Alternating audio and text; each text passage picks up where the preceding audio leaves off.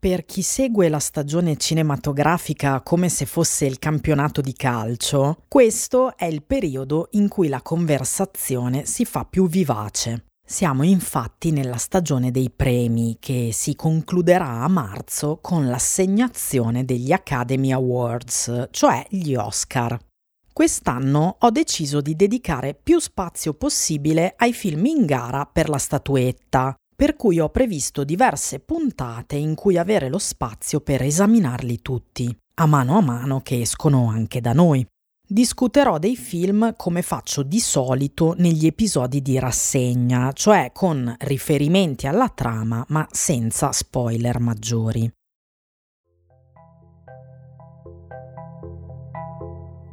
Io sono Sara Mazzoni e questo è Attraverso lo schermo, il podcast che vi racconta come sono costruite le storie audiovisive di film e serie tv. Visto che è appena uscito in Italia e sta andando molto bene, inizio proprio con Povere creature del regista greco Yorgos Lantimos. Dopo aver vinto il Leone d'Oro a Venezia e il Golden Globe come miglior commedia, Povere Creature ha intercettato 11 nomination agli Oscar, quindi è il secondo film più nominato dopo Oppenheimer.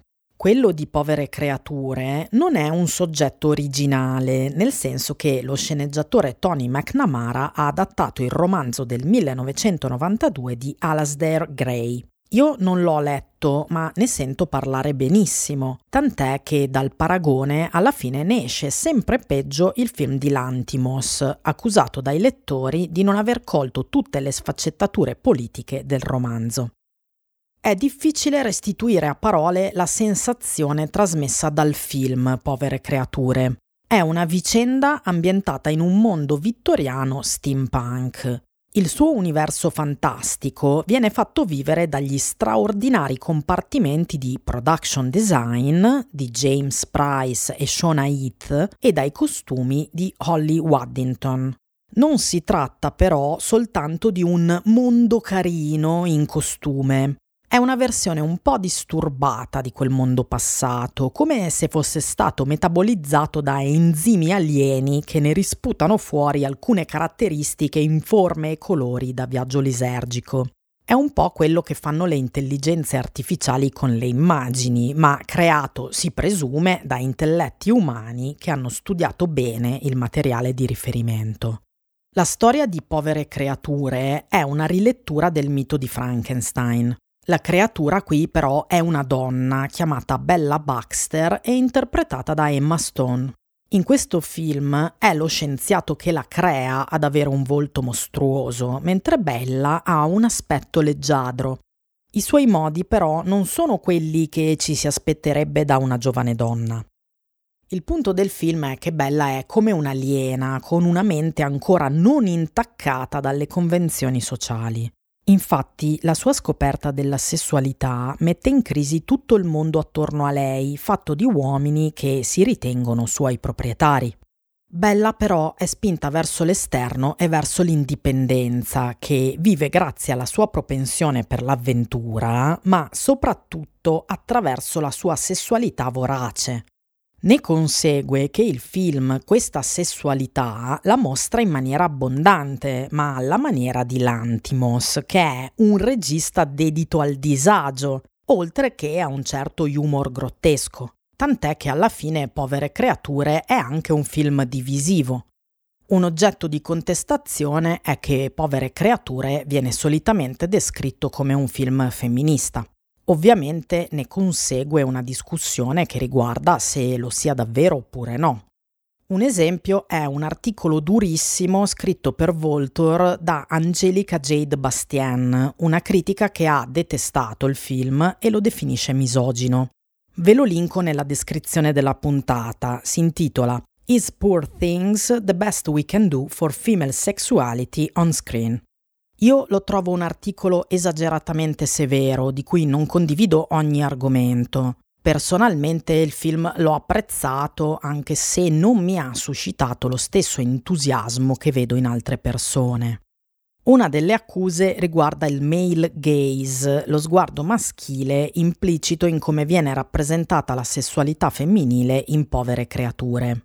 Questo secondo me è uno spunto interessante e non è un argomento assurdo, specie se si pensa che in una storia totalmente incentrata su questo tipo di rappresentazione, tutti quelli che se ne occupano dal punto di vista narrativo sono uomini, il regista, lo sceneggiatore, persino l'autore del libro. Chiaramente rimane anche una valutazione personale stabilire cosa funzioni e cosa no nella rappresentazione dell'erotismo di povere creature. La sessualità femminile non si esprime in un modo soltanto. Povere creature è un film che parte da uno specifico what if. Cosa succede se una donna non conosce i limiti sociali posti a come viene considerato il sesso? Non è solo un tema vittoriano, tant'è che il mondo steampunk di povere creature sembra quasi fuori dal tempo. Infatti il senso della scelta estetica dello steampunk credo stia proprio qui, accostare tra loro passato e presente. Il termine steampunk è nato per descrivere uno specifico sottogenere di fantascienza in cui si immagina che nel mondo ottocentesco a vapore esistano anche tecnologie somiglianti a quelle del presente o di un ipotetico futuro. In Povere Creature c'è un po' di steampunk tradizionale, però mi sembra che il paradosso temporale rilevante sia quello che mostra una parentela tra la repressione vittoriana della sessualità femminile e quella che è normale anche ai giorni nostri. Intendo dire che la storia di Bella Baxter, spogliata delle sue peculiarità grottesche, non è poi così poco realistica. Anche adesso sono frequenti reazioni violente o scandalizzate a una manifestazione così cristallina del desiderio, specie di quello di una donna. In questi aspetti, allora, il film di Lantimos lo si può considerare piuttosto riuscito, tant'è che a tratti mi sembra assurdamente realistico, nonostante la presenza di una popolazione di chimere che infestano lo schermo nella prima parte o il fatto che Bella sia stata resuscitata in laboratorio. Ecco, veniamo a questo snodo fondamentale. Come viene chiarito abbastanza presto nel film, Bella Baxter possiede un cervello infantile. In questo aspetto ci si può vedere una metafora dell'infantilizzazione delle donne da parte dei maschi che le circondano, ma a me sembra che questo cervello infantile abbia parecchie altre funzioni narrative.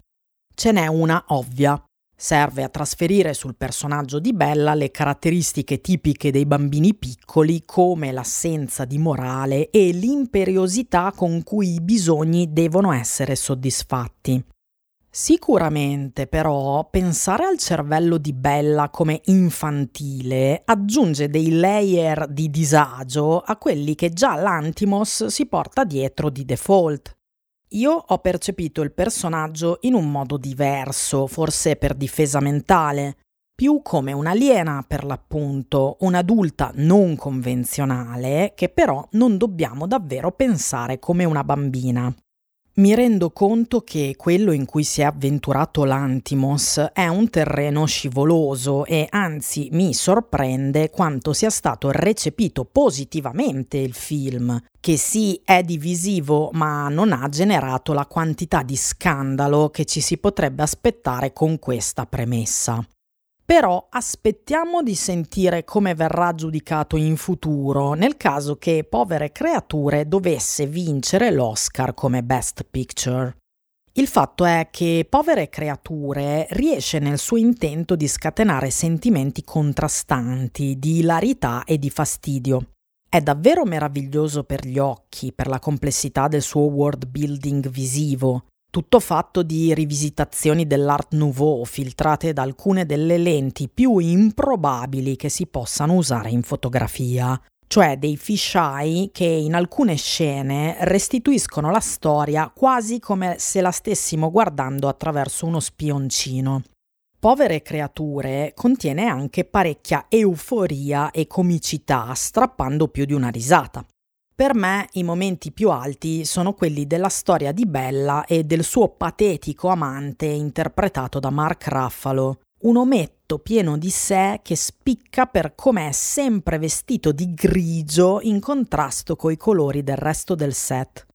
Questa parte del film contiene anche una bellissima scena di danza che rappresenta appieno lo spirito di Bella, aggressivamente affamata e vitale.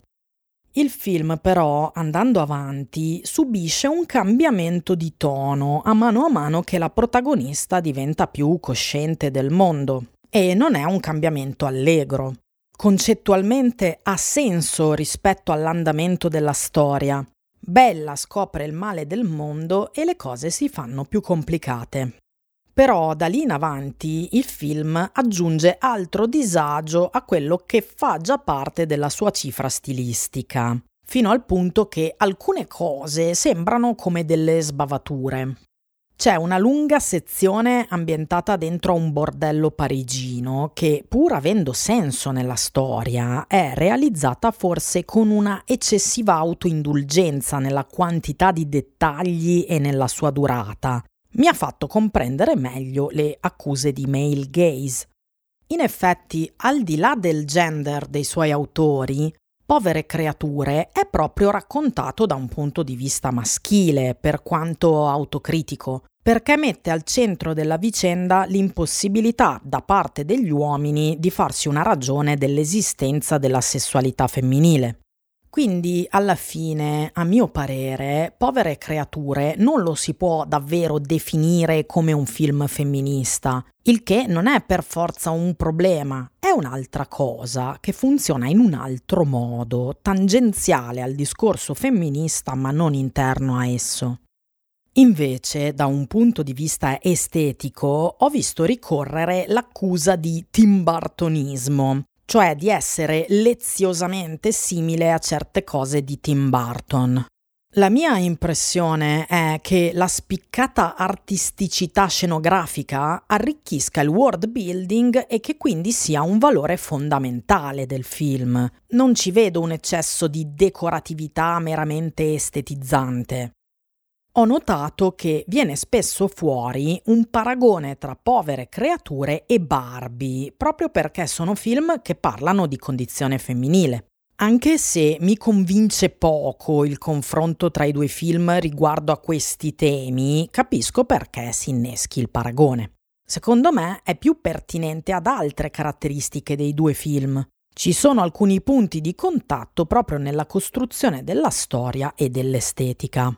Barbie e Povere creature sono film coloratissimi che immaginano mondi paralleli costruiti con una fantasia visionaria intrinseca nel DNA delle due opere.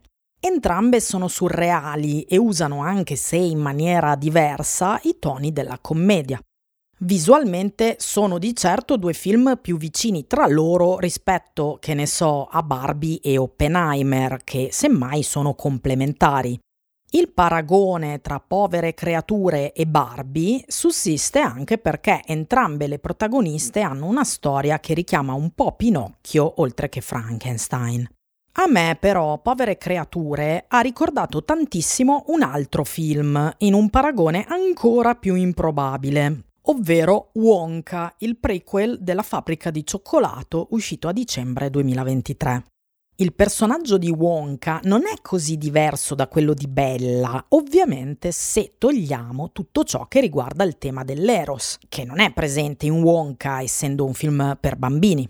Però, se ci fate caso, Wonka e Bella sono entrambi protagonisti ingenui e dotati di una purezza candida, messa a dura prova dal mondo capitalista, un tema che è esplicitamente presente in entrambi i film e che in effetti in misura molto minore c'era anche in Barbie. Le ambientazioni e il design di Wonka sembrano una versione più carina e natalizia di quelle di Povere creature. Gli snodi di trama non sono diversissimi, forse perché si ispirano tutti e due al romanzo ottocentesco, e infatti abbiamo sia Wonka sia Bella che a un certo punto si fermano dentro a una pensione decadente in cui sono sfruttati, con una differenza sostanziale. Wonka è intrappolato, mentre Bella dalla sua casa di piacere può andarsene quando vuole, ma le dinamiche all'interno sono molto simili.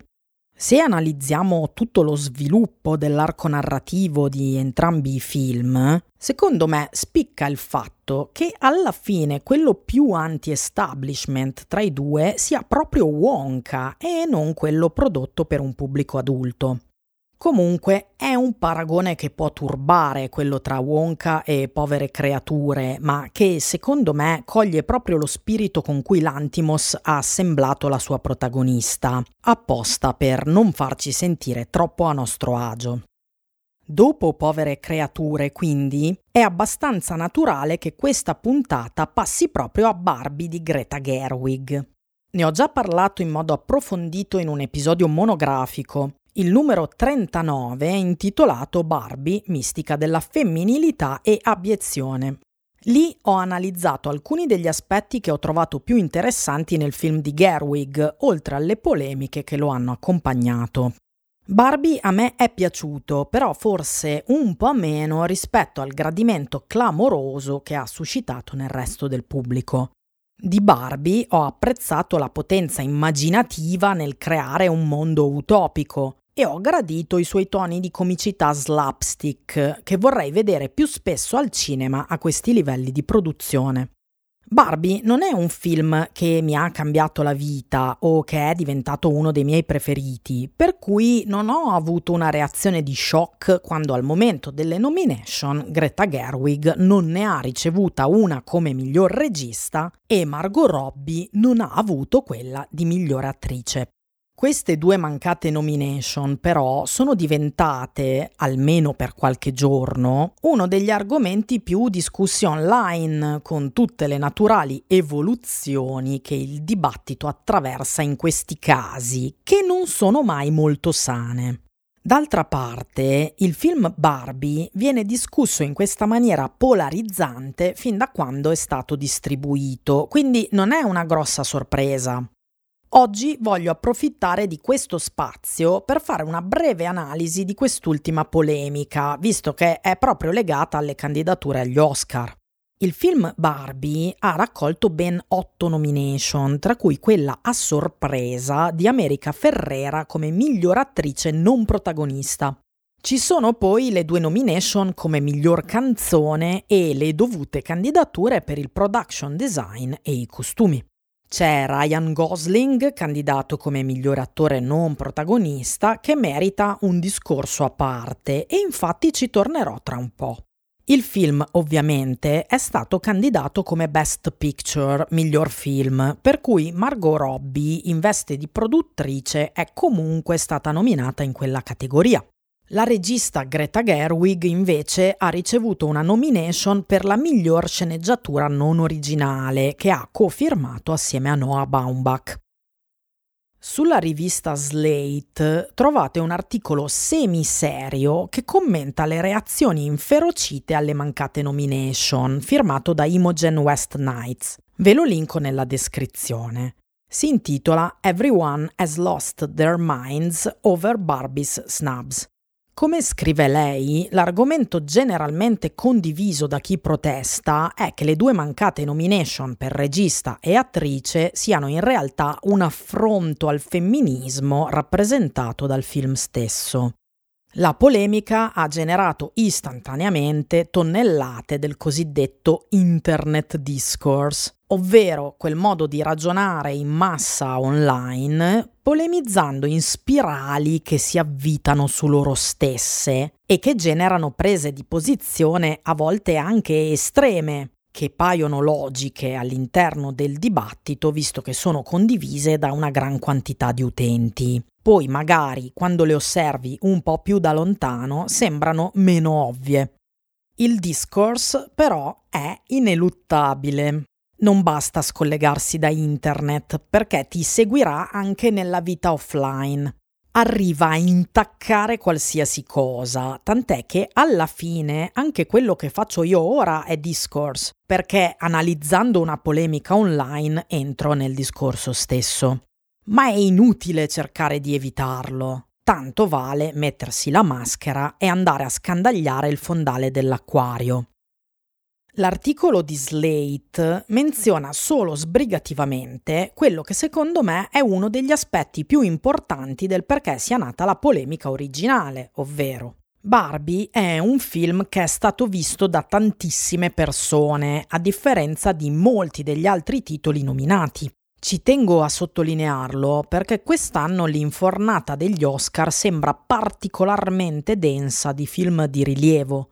Per cui, se si segue la stagione cinematografica, non sembra così strano che alla fine Gerwig non sia rientrata nella cinquina dei registi nominati, se la giocava con gente altrettanto di spessore. Chi ha visto e amato Barbie però si aspettava una quantità di riconoscimenti superiore a quella ricevuta o quantomeno un tipo diverso di riconoscimento e su questo torno dopo. Il fatto, secondo me, è proprio che la maggior parte degli altri film nominati nelle varie categorie non sono stati visti quanto Barbie. È normale. Per esempio, in Italia molti non sono ancora stati distribuiti o sono usciti solo adesso, proprio per cavalcare la stagione delle nomination. Altri ancora, come Anatomia di una caduta di Justine Trier, sono stati in sala anche a lungo, ma non hanno raggiunto lo stesso pubblico di Barbie, che in larga parte non è interessato a un film come Anatomia, che è diciamo più di nicchia. Immagino poi che Anatomia di una caduta non sia uscito ovunque al di fuori delle città, mentre il successo di Barbie l'ha reso certamente più raggiungibile, prima ancora che arrivasse in digitale. Anatomia per ora è tornato in sala qui e là, ma mentre scrivo questo episodio del podcast non lo potete ancora vedere a casa se non abitate all'estero dove è già presente a noleggio. Quando è uscito, Barbie è diventato subito un fenomeno di successo di cui si discuteva continuamente online. Anche il pubblico meno interessato al cinema lo è andato a vedere in sala, tant'è che ha fatto incassi strabilianti più o meno in tutto il mondo. Qui in Italia è stato battuto solo da C'è ancora domani di Paola Cortellesi. È normale quindi che oggi ci sia l'ennesimo polemicone su Barbie, visto che il modo in cui parliamo di cinema sui social è lo stesso con cui parliamo di qualsiasi cosa, per lo più in maniera indignata e perentoria, purtroppo senza mai chiarire le premesse del dibattito ed evitando le analisi più complesse, in cui possono esserci realtà contraddittorie che esistono insieme. Anzi, adesso la parola complessità è diventata una di quelle buzzword che fanno alzare gli occhi al cielo, come polarizzazione, anche se descrivono bene alcuni dei fenomeni che sperimentiamo nel nostro presente.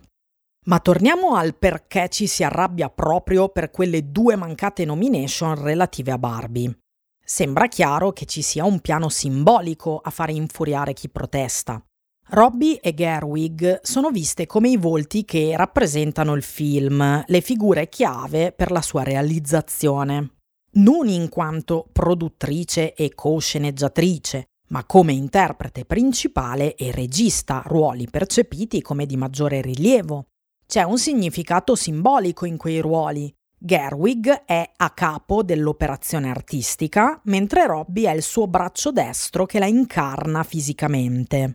Il fatto che non venga dato un riconoscimento di eccellenza proprio a queste figure simboliche viene visto come un attacco intenzionale contro il film Barbie per via dei temi femministi che contiene. Cioè il fatto di non votare Gerwig e Robbie per quei premi diventa una sorta di decapitazione simbolica del loro empowerment come artiste e come feticci di un certo tipo di discorso femminista.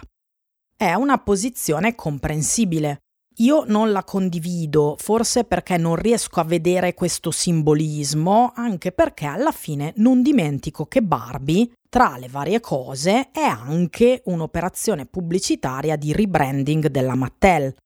A parte questo, riguardo alle nomination, mi viene istintivo concentrarmi su ciò che è stato attivamente votato.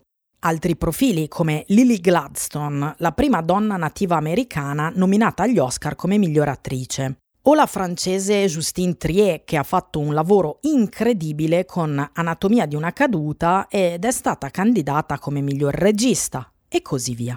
Come ha sobriamente commentato l'attrice Michelle Yeo, che ha vinto l'Oscar nel 2023, non ci sono garanzie di ricevere una nomination e c'è tanta competizione. Il fatto poi è che le candidature per Best Picture sono 10, mentre quelle per Best Director e Best Actress sono solo 5. Quindi i registi dei 10 film nominati non possono ricevere tutti un riconoscimento per il loro contributo. Certo, poteva toccare ad altri l'esclusione, invece si è trattato proprio di Gerwig e Robbie. Non hanno ricevuto un forte sostegno da parte delle loro stesse categorie, cioè i registi membri dell'Academy che votano appunto per la regia e gli attori che votando hanno dimostrato un maggiore apprezzamento per Ferrera e Gosling nei ruoli non protagonisti.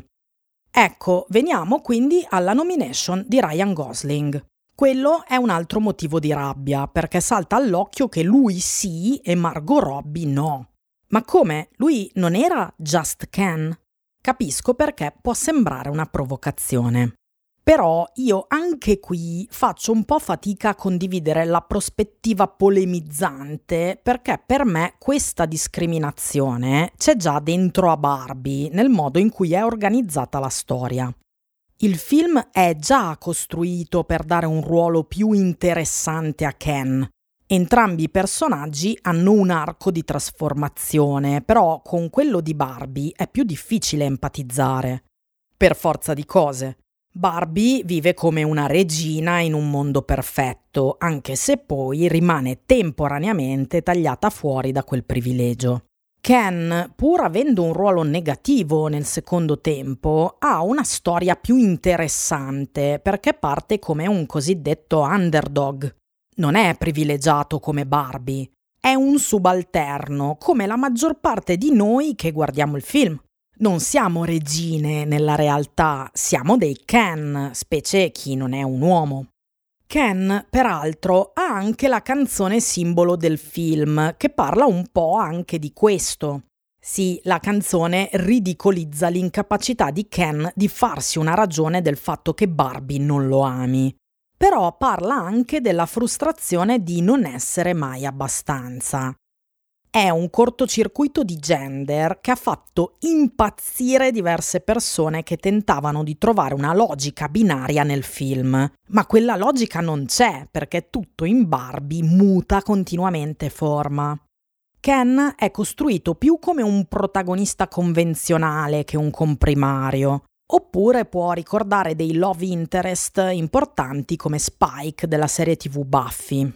Più di ogni altra cosa, Ken è un personaggio in cui l'imperfezione è dosata in modo da renderlo più umano, nonostante le cose brutte che fa. Invece Barbie, per sua natura, è ultraterrena, quindi più distante da noi. Il film stesso ha puntato un riflettore addosso a Ken e a Gosling.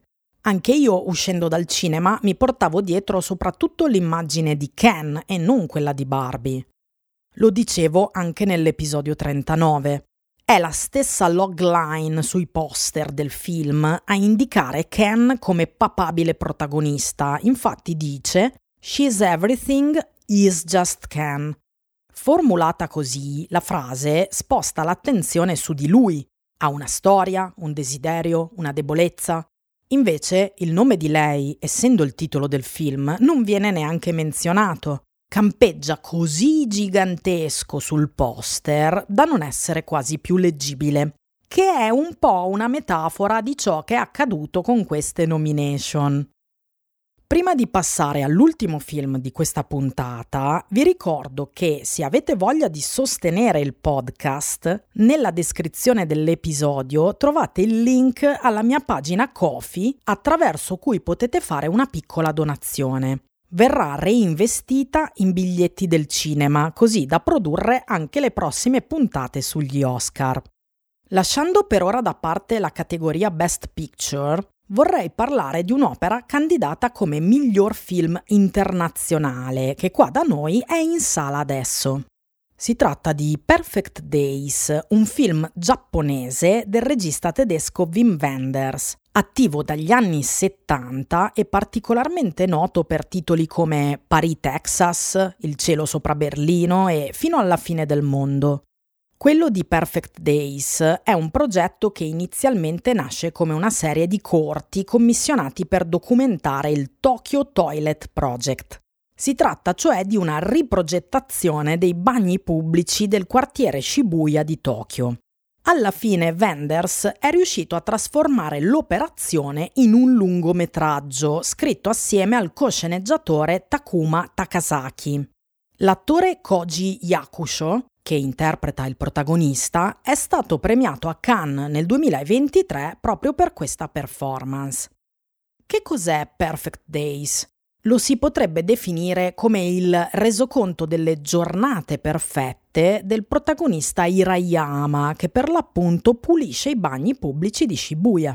Il titolo rimanda a una canzone di Lou Reed e infatti Hirayama è un appassionato di musica rock d'altri tempi.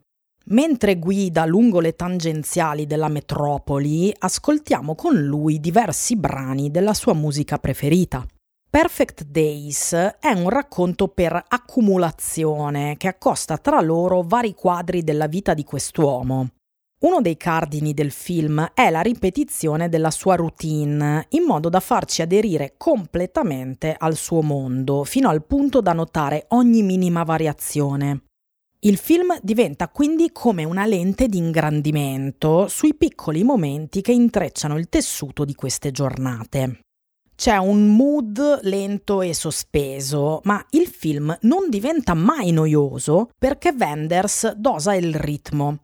Lo spazio-tempo si contrae in modo da lasciare in evidenza solo le zone più importanti per comprendere non tanto la storia quanto questo mondo. Col fluire della narrazione conosciamo sempre meglio le location che si ripetono nella giornata di Hirayama e sviluppiamo un attaccamento verso questi luoghi perché li sperimentiamo attraverso la sensibilità del protagonista, fino al punto che gli stessi bagni appaiono belli, ariosi, perfetti, così come la sua pulizia. Impariamo a conoscere e a capire i rituali che punteggiano le giornate del protagonista, il film, in questo senso, è un grande sfoggio di show don't tell, cioè la regola base della narrazione. Per veicolare le idee del racconto e le caratteristiche di situazioni e personaggi, non bisogna enunciarle a voce in modo didascalico. È necessario far trasparire queste caratteristiche mostrando i personaggi in azione. Sarà il pubblico a trarre le sue conclusioni. Infatti in Perfect Days ci sono tante cose che non vengono necessariamente enunciate o ribadite mille volte, ma che diventano chiare. Per me quella fondamentale è che Hirayama è in un certo senso un artista. Non sappiamo se in passato lo sia stato in modo più convenzionale. Ciò che vediamo di lui ci mostra come la sua arte oggi sia nel modo in cui vive. Hirayama è un uomo analogico che vive come se fosse il 1980. Per essenzialità, la sua abitazione ricorda una cella monacale. Tutto nella vita di Hirayama è minimale e profondissimo. Sembra un uomo che ha svuotato il suo mondo per lasciare spazio a ciò che per lui è importante. I suoi libri, le sue audiocassette rock e soul, le piante di cui si prende cura, le fotografie che scatta per catturare la luce tra i rami di un albero. Lo stesso albero in migliaia di immagini archiviate in un armadio nel corso degli anni. E persino i bagni. Il suo lavoro non si differenzia dal resto nel suo approccio d'artista. Uno degli aspetti più belli di Perfect Days è come viene descritto lo spazio urbano in relazione a Hirayama, la casa per lui è soprattutto un luogo di ritiro in cui passare alcuni momenti di concentrazione e riposo, ma il resto del tempo Hirayama lo trascorre nello spazio pubblico e noi con lui, vedendo il film, sperimentiamo la città nelle sue zone comunitarie, in cui lo spazio è accessibile a tutti per condividere qualcosa che non sia solo un passaggio. Hirayama non attraversa la città per spostarsi da casa al lavoro, ma semmai ne abita molti anfratti. Il protagonista vive un suo arco misterioso fatto tutto di sentimenti che percepiamo senza che debbano essere forzatamente spiegati. Perfect Days è un film riconciliante anche perché non c'è cattiveria o senso di minaccia in esso. In un certo senso sembra che nulla possa essere davvero cattivo al cospetto di Rayama. L'unico personaggio negativo viene nominato in una battuta. Si tratta del padre abusante del protagonista, ma già mentre lo si menziona viene detto che quel padre non è più così ora che è vecchio e senile. Insomma, nemmeno il cattivo del film lo è per davvero. Per oggi è tutto ma prossimamente il podcast tornerà con nuove puntate sugli altri film candidati agli Oscar nel 2024.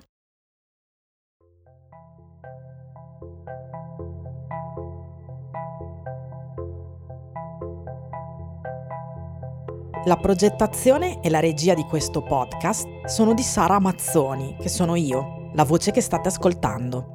Mi trovate su Instagram al profilo Sara Mazzoni Film Serie. Su Linktree c'è un portfolio di miei articoli e collegamenti utili a quello che scrivo. Trovarlo è facilissimo, basta che digitate in un motore di ricerca le parole Sara Mazzoni Linktree. Vi ringrazio per avermi ascoltato, ci ritroveremo presto attraverso lo schermo.